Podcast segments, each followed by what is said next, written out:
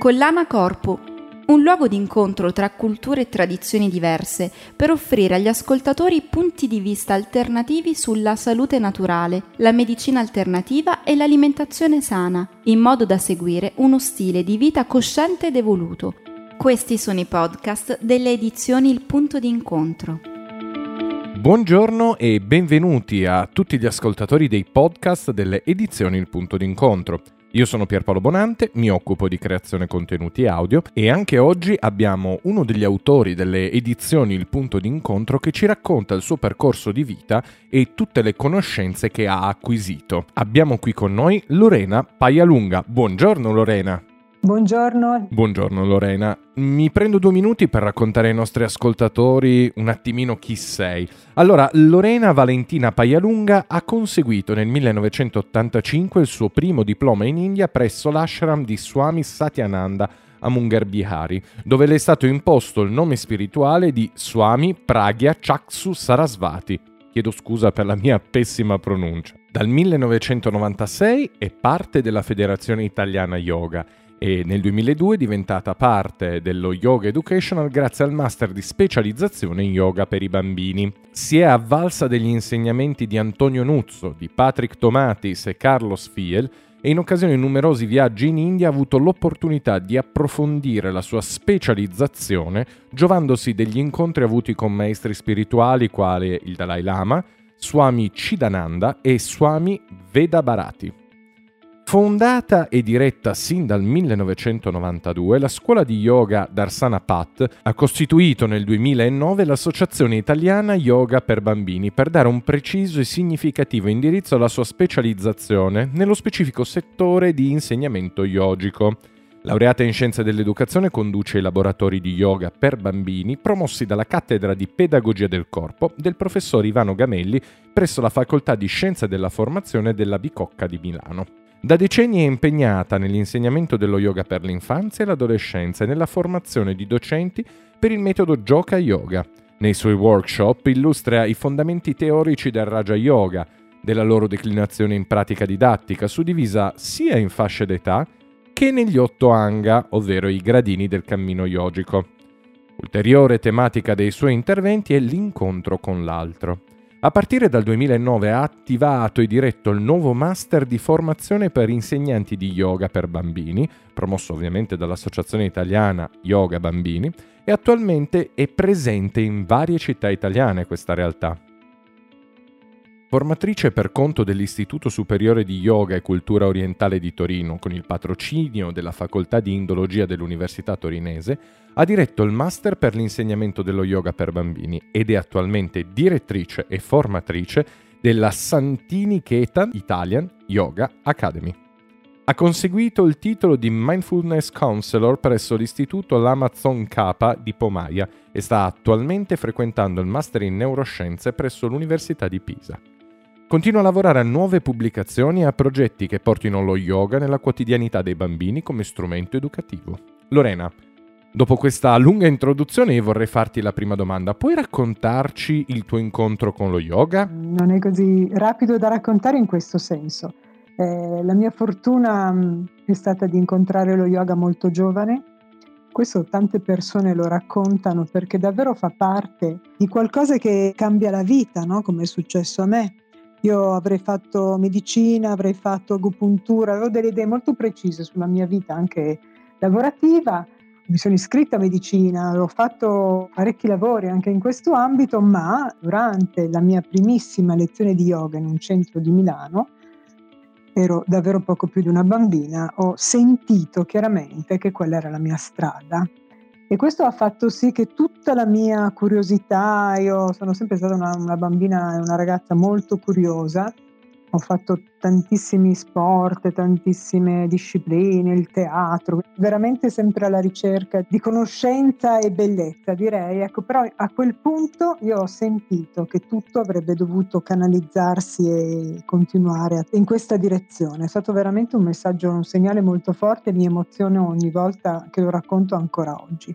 E quindi da lì è partita questa ricerca pazzesca che mi ha portato in India da questo mio maestro che è Swami Satyananda Sarasvati che nel 1968, questo lo racconto sempre perché è strettamente connesso a quello che poi ho scelto come percorso individuale, ho scelto una parola grossa, ma diciamo mi sono indirizzata in questo senso.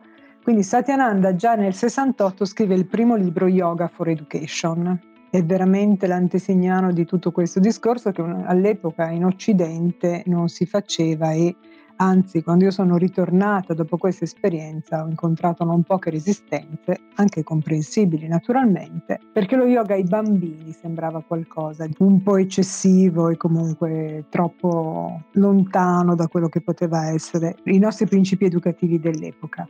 In quel mio percorso e in quella mia residenza, io sono stata a lungo lì in ashram e questo forse è stato così trasformativo, eh, ho scelto di prendere i voti sono diventata un karma sannyase, quindi sono un monaco laico, si potrebbe dire così, no? Non sono in giro con le braghe arancioni, anche perché avrebbe veramente poco senso esserlo oggi nel 2020 in Occidente, ma sicuramente ho mm, dedicato la mia vita e la mia ricerca a questo scopo perché è stato il mio maestro a conferirmi questa sadhana. Sai Paolo, nello yoga, quando hai un maestro, quando appartieni a un lignaggio, come nel mio caso, che è quello di Satyananda, appunto, di Sarasvati, Sarasvati è un po' come se fosse il cognome sancisce il lignaggio.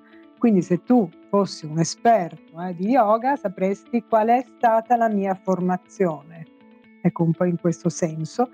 Quindi questo mio maestro, che è una delle mie figure fatali, come dico sempre nei miei libri, quindi una di quelle persone, una di quelle figure che tutti dovremmo avere la fortuna di incontrare, perché si dice in pedagogia che più figure fatali incontri e più un bambino, eh, quindi con una mente, un cuore aperto come quello di un bambino, avrà la possibilità poi di far manifestare in sé tutte queste doti, no? perché la figura fatale è quella figura, quando tu ricordati bambino, e sicuramente avrai avuto degli insegnanti o degli adulti con cui ti, senti, sarai sentito in particolare connessione. E da bambini, io ricordo appunto questo almeno per me, quello che mi ronzava nella testa diceva, ecco io da grande voglio essere come lui era un po' questo, no? E quindi questa aspirazione, quindi se uno ha, incontra persone speciali che sono educatori, insegnanti, non pensate solo alla parte yogica, eh, ma li possiamo incontrare in tutti gli aspetti della nostra vita, ecco che sicuramente la nostra vita prende un senso profondo, ma sicuramente a questa vita viene data una direzione, quindi sicuramente ci si disperde meno, è un'aspirazione profonda. Ecco, il mio maestro in quel momento per me io ero lontanissima da tutto questo, oggettivamente. Ha scelto di affidarmi un nome spirituale che, come dicevi giustamente tu, è Pragya Chakshu Sarasvati, che vuol dire l'intuizione assoluta portata nel terzo occhio, che è un'aspirazione, no? Quindi io devo tendere, non è che sono già così, devo tendere a questa realizzazione, ma soprattutto mi ha conferito una sadhana. Sadhana vuol dire il compito nel mondo, quindi io sono stata rispedita in Italia, ma sarei potuta in teoria andare da qualsiasi parte. Eh. Ho degli amici che sono stati mandati eh, in America, per esempio, un amico ancora destro che è un monaco eh, che è a Miami da, da, da allora eh, non, non si è mai più spostato. Quindi io sono stata rimandata in Italia e il mio compito nel mondo dello yoga sarebbe stato quello di insegnare lo yoga ai bambini. Io ho pensato semplicemente che si fossero tutti impazziti o fossero, si fossero sbagliati o che so, fanno dei calcoli astrologici per arrivare a questo compito, quindi non ho bene idea di cosa sia accaduto, ma sicuramente ero molto lontana da, da, tutto questo, ma oggettivamente da quando sono poi tornata ho dedicato tutta la mia vita a questa ricerca perché non avevo idea appunto di come si potesse insegnare lo yoga a bambini e non avevo nessuno qui che mi potesse in qualche modo dare una mano. E quindi da lì è partito davvero questa grossa ricerca, come vedi ancora adesso, ma io sono sempre in formazione, studio, insegno e studio, è il motivo per cui sono così felice. E ormai insomma abbiamo fatto parecchio lavoro, AIB è una realtà a livello nazionale, abbiamo insegnanti, abbiamo formazioni in tutta Italia, quindi sicuramente questa idea così anche un po' se vogliamo balzana dell'epoca è risultato in realtà un for- avere una forte valenza educativa e ormai in tutte le scuole e tanti tanti sono i docenti che ci chiedono aiuto per avere gli strumenti da portare nelle loro classi quotidianamente perché lo yoga poi, lo yoga per bambini è fatto di strumenti, di piccole pratiche, ma quotidiane, omeopatiche, che vanno in qualche modo somministrate tutti i giorni, ma pensate che meraviglia, dalla prima alla quinta elementare, per esempio, avere una maestra che tutti i giorni fa qualche momento di meditazione, fa qualche momento di rilassamento, cerca di mantenere un clima di una certa qualità in classe dove le dinamiche sono molto faticose anche per l'arrivo quotidiano quasi in alcune scuole di bambini stranieri. Quindi tutto questo va integrato affinché in quella classe tutti i bambini stiano al meglio e credo che davvero da questo punto di vista lo yoga che ha valori etici alle sue spalle come fondamenti possa essere veramente un grande aiuto. Hai fatto una splendida introduzione su quello che è stato il tuo percorso. Che cos'è il metodo Gioca Yoga? E quali sono le sue declinazioni pedagogiche? Ci sono state anche delle innovazioni negli anni della tua pratica? So che ci sono diverse versioni, ce n'è una del 2013, ecco, puoi eh, spiegarci un po' meglio per favore? Allora, il primo libro mm, che ho scritto per il punto di incontro era una tesi del 2003, è stato pubblicato dal punto di incontro nel 2007, sono passati 13 anni.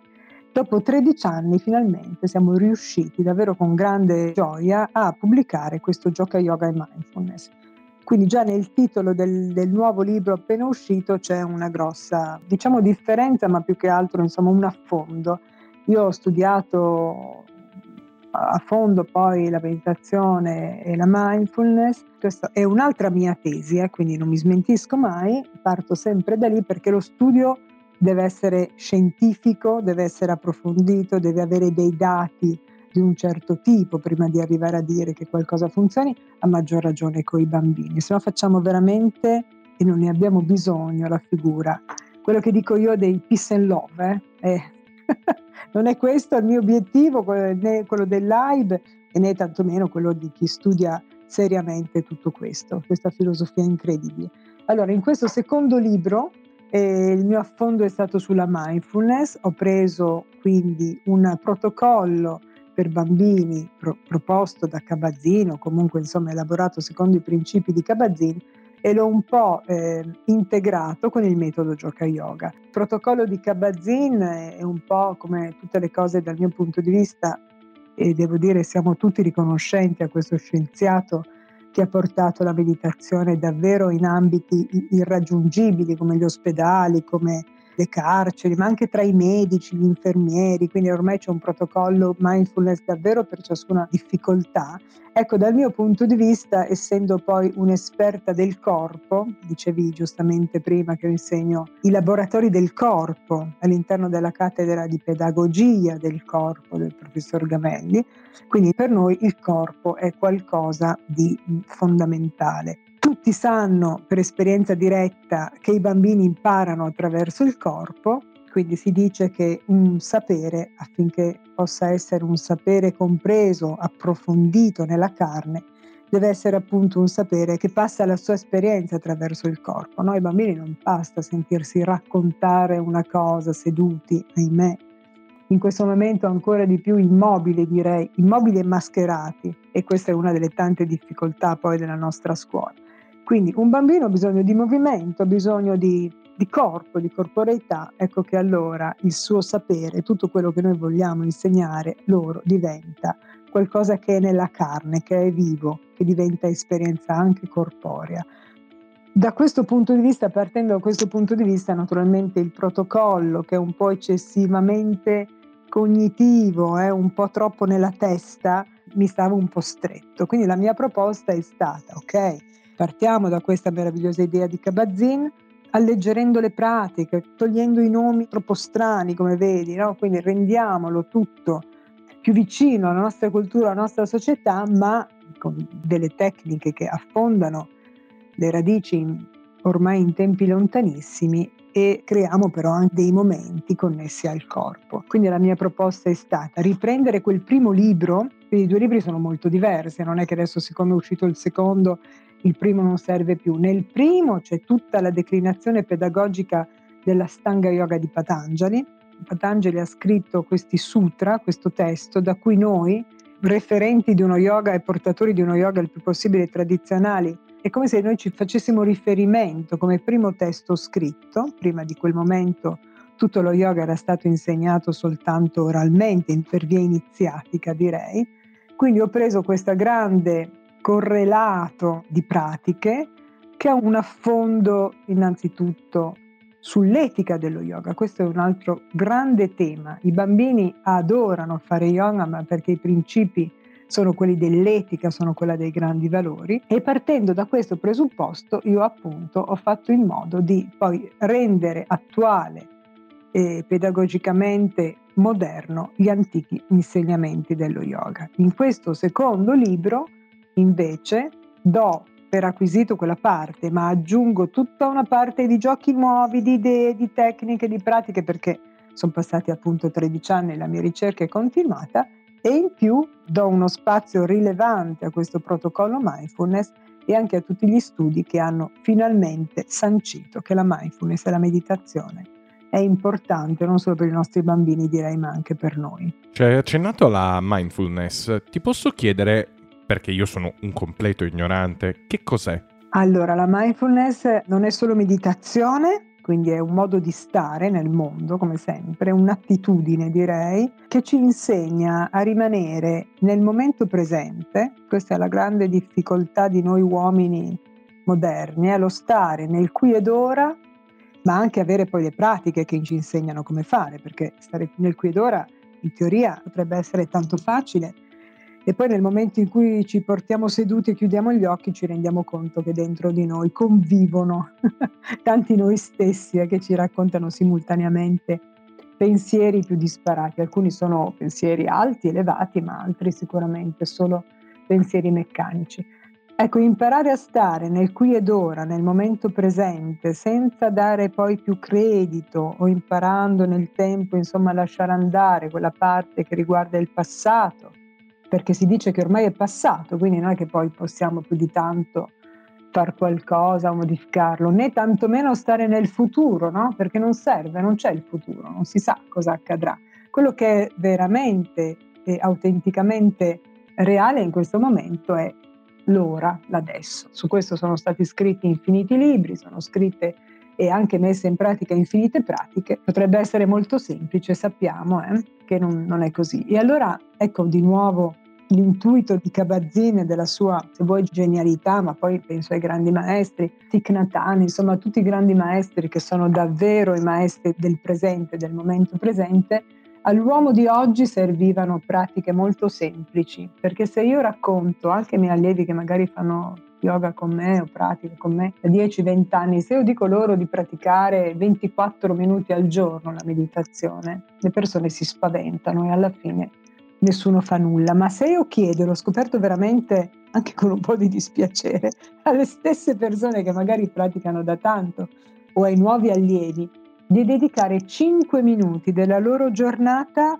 cominciando magari da un'attività che fa loro piacere. Allora penso, tu che sei uno sicuramente che ama la musica, visto il lavoro che fai, ecco, allora l'idea è, va bene, scegliamo una cosa che ci piace, scegliamo un brano musicale. Ecco, in quel momento, quando ascoltiamo quel brano musicale, osserviamo cosa accade se oltre all'ascolto non attiviamo nessun altro senso. Nei racconti delle persone che poi vanno a casa, fanno queste esperienze, eccetera, io sono rimasta veramente molto, molto stupita dall'osservare e dall'avere poi modo di, insomma, di, di, di metterci a discutere di queste loro esperienze. E per le persone queste sono esperienze illuminanti. No? Nessuno da anni aveva mai dedicato 5 minuti a una cosa come bere una tazzina di caffè.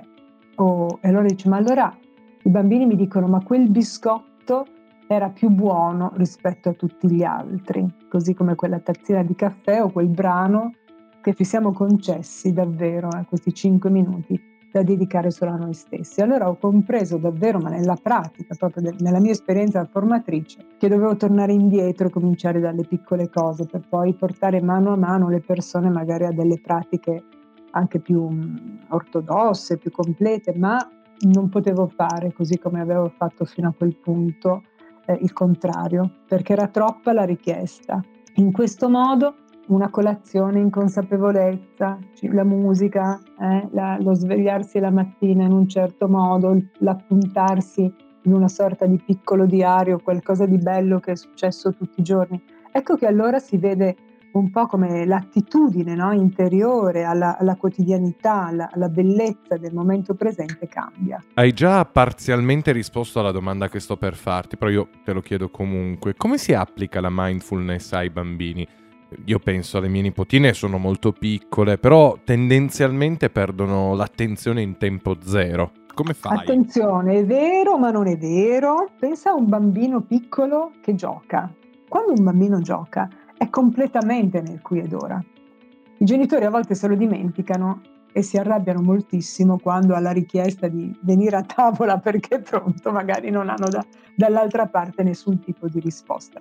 Ma i bambini veramente non, non ci stanno sentendo in quel momento, tanto è la loro concentrazione in quello che stanno facendo.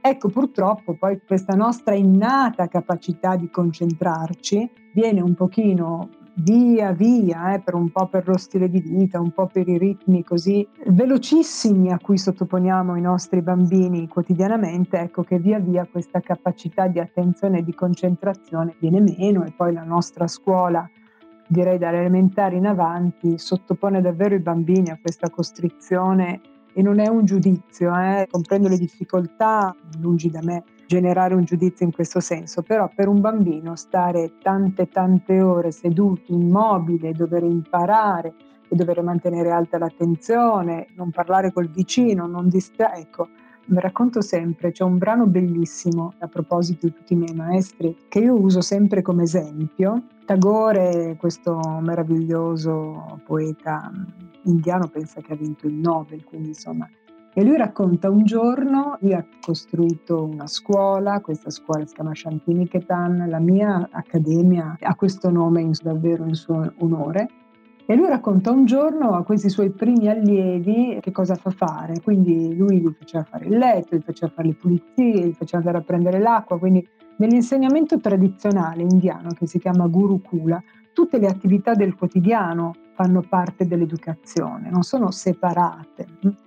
E dopo questo i bambini arrivavano in classe, all'epoca aveva otto bambini soltanto, ormai la Chantilly-Chetan è un'università riconosciuta e famosa in tutto il mondo, e, e, lui raccontava di un bambino che a un certo punto si distrae dalla lezione e poi si rende conto di cosa sta osservando questo bambino. Dice, allora io mi, mi sono reso conto che non potevo sgridarlo perché in realtà lui non era distratto ma stava meditando osservando uno scoiattolo salire e scendere da un albero. Eh, quello che succede nella mente dei bambini spesso a noi, come dire, potrebbe anche esserci sconosciuto. Il nostro compito educativo è anche di lasciargli un po' di magia, perché poi nella loro magia creano e fanno grandi cose. È stato un esempio bellissimo quello che hai citato. In effetti, secondo me è un ottimo spunto di riflessione per tutte le persone che ti stanno ascoltando. Continuerei domandandoti yoga e bambini. In questo preciso momento, in un momento in cui i bambini sono sempre a casa, cioè comunque molto stress legato al periodo, legato alla pandemia, pensi che possa essere di aiuto lo yoga ai bambini? Se sì, in che modo? Guarda, allora noi lo insegniamo nelle scuole, per fortuna le scuole sono aperte, quindi ho appena finito un, un lavoro bellissimo in una quinta elementare e appunto i bambini hanno veramente un gran bisogno, un gran bisogno non solo di un movimento, di un movimento mh, che non sia il solito usciamo in giardino, corriamo, così ci sfoghiamo, eh? non, è un, non è questo il senso, il senso è di insegnare loro a canalizzare l'energia, insegnare loro quelle piccole pratiche che possono poi usare, ma anche prima di un compito in classe, di una verifica, quindi di tutti quei momenti che vivono anche con grande ansia. Tutto questo periodo noi ci siamo anche resi disponibili come tanti eh, a fare cose online, quindi vediamo i bambini che devo dire sono veramente hanno grande capacità di adattamento e quindi piuttosto di non fare yoga tutti stavano davanti al loro PC ma anche muovendoci, quindi noi abbiamo inventato storie, i nostri libri eccetera. Come tu ben sai, raccontano miti, storie, pratiche, asana, pranayama, quindi grazie anche solo a un libro, anche un genitore può avere di fronte, oltre che un insegnante, perché noi ci rivolgiamo sempre in primis ai genitori, ecco che tutte queste piccole e grandi pratiche possano essere fatte. Il mio obiettivo finale, perché succede così, è che poi grandi e piccoli pratichino insieme. È bellissimo quello che hai detto, anche perché secondo me un ponte tra le generazioni, diciamo così, è fondamentale. Anche perché da quello che mi dici tu è comunque un linguaggio anche lo yoga, una forma espressiva o sbaglio? È un linguaggio antichissimo perché lo yoga e i bambini parlano per simboli. Ecco, da questo punto di vista insegnare lo yoga ai bambini è molto semplice. Quando noi chiediamo a un bambino di fare un'asana, una posizione, quindi poi per questo ci sono mille e uno modi, storie inventate, co-create con i bambini, eccetera. Ma quando noi chiediamo loro, ad esempio, di fare la posizione della montagna, o la posizione dell'aquila, o la posizione del cobra, che sono posizioni classiche dello yoga, loro non fanno la fatica che facciamo noi perché noi dobbiamo passare attraverso sempre l'aspetto cognitivo, no? anzi quasi siamo anche un po' in imbarazzo se non capiamo bene quello che ci viene proposto. A un bambino che chiedi di fare la montagna non c'è una cosa più semplice perché in quel momento quel bambino diventa la montagna, diventa l'aquila con la sua vista incredibile, diventa il cobra coraggiosissimo. Ecco che allora puoi sempre attivare anche questi aspetti più connessi alle emozioni, no? forte come il leone, come la tigre, oppure stabile come un albero. Ecco, questo aspetto della simbologia ci aiuta sempre a rendere tutto molto semplice anche per i bambini più piccoli. Io ti faccio un'altra domanda sempre relativa a, a questo splendido linguaggio di cui ci stai parlando. I quattro incommensurabili e la filosofia buddista, come puoi raccontarli ai bambini? Eh, esattamente per eh, la stessa ragione con cui tanti anni fa mi ero in qualche modo interfacciata per poter arrivare ai bambini, ma col, il mio obiettivo è quello di passare delle pratiche il più possibile tradizionali, cioè non mi va perché sarebbe facile, no? Cioè inventarsi delle cose così potrebbe essere anche molto semplice, ma sicuramente soprattutto per il mio ignaggio questo non mi sarebbe possibile. Quindi il mio compito è quello di portare avanti un percorso nella tradizione, se no diventa una sorta di ludoteca quello che vado a proporre e non è questo il senso. Ecco, anche per quanto riguarda i quattro incommensurabili, nel momento in cui mi sono iniziato a studiare approfonditamente il buddismo, le sue tecniche, appunto anche per questi ultimi studi fatti al monastero l'Amazon K di Pomaya, Ecco che allora anche lì avevo sempre la stessa domanda, ma io queste pratiche dell'equanimità, dell'amorevole gentilezza, come le posso proporre a un bambino? E partendo insomma dallo studio adulto di tutto questo impianto filosofico incredibile, sono riuscita a individuare delle pratiche molto semplici, ma che hanno comunque una radice tradizionale. Quindi pratiche magari dove sono le parole che vengono semplificate, non di tanto in realtà, per arrivare sempre allo stesso obiettivo, quindi di insegnare questi grandi fondamentali insegnamenti, tematiche che sono interreligiosi, transculturali. Questi insegnamenti si trovano veramente a tutte le latitudini. Mi hai detto che comunque in questo periodo le scuole sono aperte, per cui continui a lavorare a scuola. Quindi ti faccio una domanda, raccontaci un attimino della tua esperienza di yoga a scuola. In parte l'hai già fatto, ma ti chiederei di entrare un attimino più nel dettaglio. Sì, l'ultima parte di questo nuovo libro, in realtà che non ho scritto io, ma ha scritto una mia cara amica, pedagogista con cui collaboro da tantissimi anni, AIB, una, non so, io non sono AIB, sono solo il presidente di questa associazione che annovera tanti, tanti educatori, insegnanti, attori, musicisti, perché poi per arrivare a bambini dobbiamo avere tanti linguaggi diversi. Ecco, nell'ultima parte del libro lei, Valeria Vismara, si è messa in questa ottica, eh, un po' davvero cercando il distanziamento no, da quello che vedeva per poter osservare quali potessero essere i consigli da dare a chi si avvicina magari per la prima volta alla pratica. Quindi ha steso una sorta di canovaccio del metodo Gioca Yoga, molto semplice direi, ma che prevede i punti fondamentali, come per esempio il setting. Noi ci dimentichiamo spesso, eh, perché lo vedo, questo è un po' un limite che riconosco alle mie amiche, colleghe, eccetera, per essere in una condizione di silenzio interiore, per riuscire a fare un po' di pulizia nella nostra mente, e ormai ci sono libri famosissimi che sistemano armadi, ma che partono veramente da questa idea, penso alla Condo, no? Eh, che ha fatto, come dire, da un'idea banale, sarà stata anche un'idea banale, ma forse avevamo bisogno di vedere queste, queste grandi piccole chicche di, così, di saggezza no? messe per iscritto. Ecco, noi abbiamo fatto nel nostro piccolo naturalmente lo stesso, lo stesso percorso, ci siamo immaginati come aiutare le maestre, dandogli dei consigli molto pratici. Pensavo appunto al setting entrando in una classe io spesso mi sono trovata a dover sistemare. Quindi come facciamo a pensare di avere, di creare e di generare un ordine, una tranquillità interiore se viviamo fuori nel disordine, nel caos, a volte davvero c'è poca poca cura eh, dell'ambiente che ci ospita e che ospita nel caso della classe i bambini per tante ore al giorno. Allora, io li ho visti i video dei bambini giapponesi, sono stati in Giappone dove loro addirittura puliscono la classe, si prendono cura della scuola, eh, di tutte le loro cose. E questo fa parte di un'educazione globale che ci insegna comunque che dobbiamo rispettare, partendo dalle cose piccole, dal foglio di carta che non viene sprecato, dal pennarello che viene usato con un certo modo, ma anche dalla disposizione dei banchi, dalla pulizia, no? Nel metodo Gioca Yoga, in questa nostra idea, tutto ha un senso, niente è tralasciato.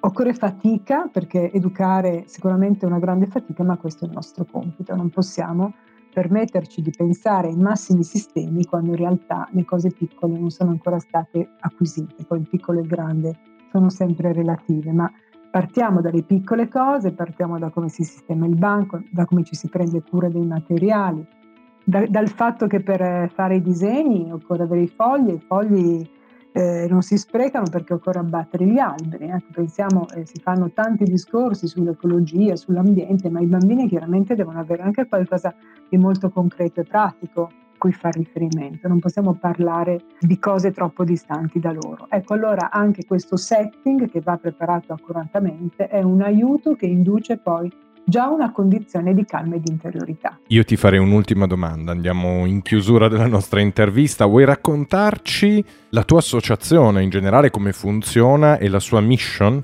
La mission parte da una frase che io ho davvero nel cuore di Sua Santità il Dalai Lama, che dice che se a tutti i bambini di 8 anni venisse insegnata la meditazione nel giro di una generazione avremo un mondo senza violenza. Quindi questa è la nostra mission totale, per cui lavoriamo attraverso mille strumenti, parlavo appunto della musica, dell'arte, dei miti, della danza indiana, noi la nostra formazione AIBE è una, eh, siamo formatori fondamentalmente, poi facciamo dei progetti in giro nelle scuole, ma il nostro statuto è uno statuto a formatori, siamo in tutta Italia presente, anche online in questo momento, ahimè, ma passerà anche questa passerà. E formiamo e quindi ci rivolgiamo a educatori, insegnanti, psicologi, eh, a tutte quelle persone che vogliono imparare in profondità a insegnare lo yoga ai bambini. Quindi ci possono solamente contattare e trovare, il nostro sito è appunto Associazione Italiana Yoga Bambini, l'acronimo è AIB e quindi ci trovano eh, tranquillamente, siamo tutti disponibili ad ascoltare e cercare di capire come dare una mano a tutti. Lorena, io ti ringrazio del tempo che ci hai dedicato. Io volevo ricordare a tutti i nostri ascoltatori di continuare a seguire i podcast delle edizioni Il punto d'incontro. Buona giornata a tutti. Ciao, arrivederci. Shanti, shanti, shanti. Avete ascoltato i podcast delle edizioni Il Punto d'Incontro, una produzione di Pierpaolo Bonante per edizioni Il Punto d'Incontro. Seguici su www.edizionilpuntodincontro.it.